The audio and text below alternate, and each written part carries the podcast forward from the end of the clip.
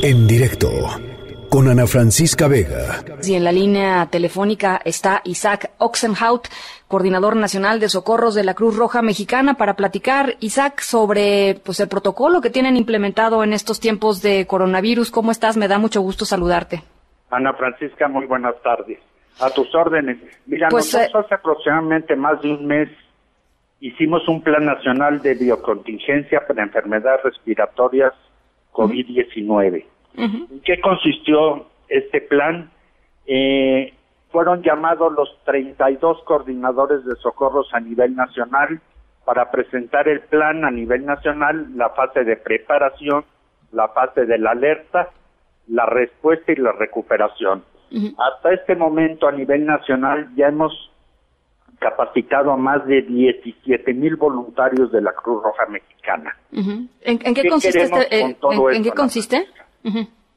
Queremos garantizar la bioseguridad de nuestro personal y la y la población que salga afectada que tenga la plena seguridad que el trabajo que estamos haciendo toda la gente del sector salud asimismo todos los voluntarios que estamos inmiscuidos en esta gran operación del país que tengan la plena seguridad que los vamos a llevar al hospital que nos den asignación en las mejores condiciones para que estén bien. Y este es un reto, Isaac, de, de, protocolos, pero también de, supongo, de habilitación y de equipo para pues, las ambulancias, para todo eso, ¿no? Así es, Ana María. Nosotros hemos equipado en todo el país alrededor de casi 90 ambulancias con equipamiento, con el equipo, los muchachos, todos los voluntarios ya saben cómo tienen que usar su equipo, cómo se lo tienen que quitar, cómo, cómo tienen que hacer la descontaminación de la unidad, porque hay mucha gente y nos los hemos encontrado en varias partes del país en que dicen yo ya no me subo a esa ambulancia porque está contaminada. En lo más mínimo estamos poniendo todo nuestro esfuerzo para que todo salga perfectamente bien.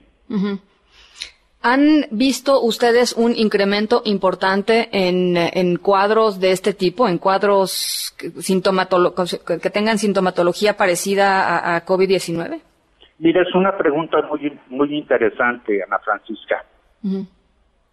Lo primordial que toda la gente, cuando se sienta que tenga bastante temperatura, que tenga bastante tos, dolor de cabeza, acompañada con la dificultad para respirar, dolor de garganta, eh, escurrimiento nasal, dolor muscular.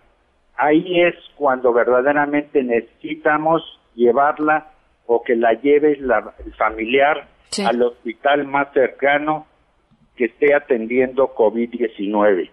Hemos recibido muchas llamadas que no requieren el traslado y no, no queremos saturar los hospitales del COVID. Aquí hay una cosa importante, Ana Francisca, la Cruz Roja Mexicana por primera vez en su historia va a ser un hospital de campaña que lo vamos a instalar, espero yo la semana que entra ya tenerlo instalado unos días más exactamente en el estacionamiento del INER. ¿Qué queremos hacer con este hospital de campaña? Que sirva de filtro para que la gente que realmente no requiera la hospitalización, que requiera únicamente la cuarentena, la haremos en, ese hospital de campaña. Allá en el sur de la Ciudad de México, ¿no? Así es. Pondremos otro hospital de campaña en nuestras instalaciones de la Cruz Roja, en el área del helipuerto, que también sirva de un filtro. No quiere decir que vamos a ocupar nuestro hospital de trauma para recibir gente de COVID-19. Vamos a ocuparlo únicamente como filtro y en el momento que se requiere el traslado de este paciente lo haremos inmediatamente.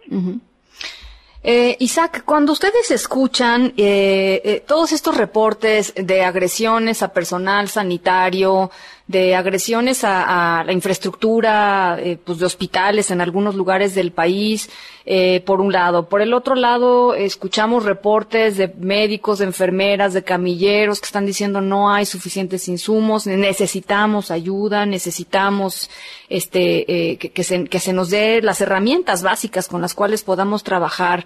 Eh, digamos, e, este es, un, este es el panorama de la información que estamos recibiendo. Eh, a la Cruz Roja le preocupa eh, eh, la situación. Eh, ¿cómo, ¿Cómo ve este diagnóstico? ¿Cómo ve pues, lo que va a suceder en los próximos días y semanas conforme esto vaya creciendo exponencialmente? Mira, claro que nos preocupa, Ana Francisca. Nosotros hemos tenido agresiones indiscutiblemente. Tamaulipas han tenido los muchachos agresiones, en Querétaro han tenido agresiones, en el mismo, la misma Ciudad de México. Sí nos preocupa.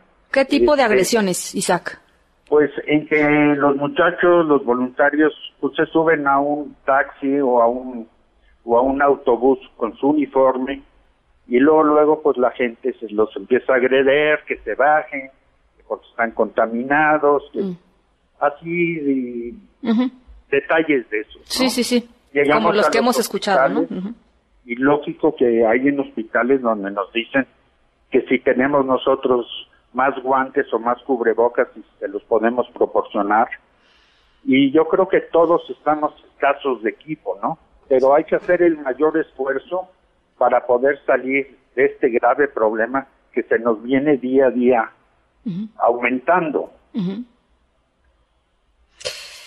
Bueno, pues eh, ojalá podamos eh, continuar esta conversación un poco más adelante, eh, Isaac, porque va a ser muy interesante ver cómo funciona este, estos dos hospitales de campaña que, que, nos cuentas y, pues ir viendo cómo evoluciona esto y cuáles son los, requerimientos y cuáles son los desafíos que van a observar ustedes en, en, pues en el sistema de salud y, por supuesto, el desafío propio para la Cruz Roja, ¿no?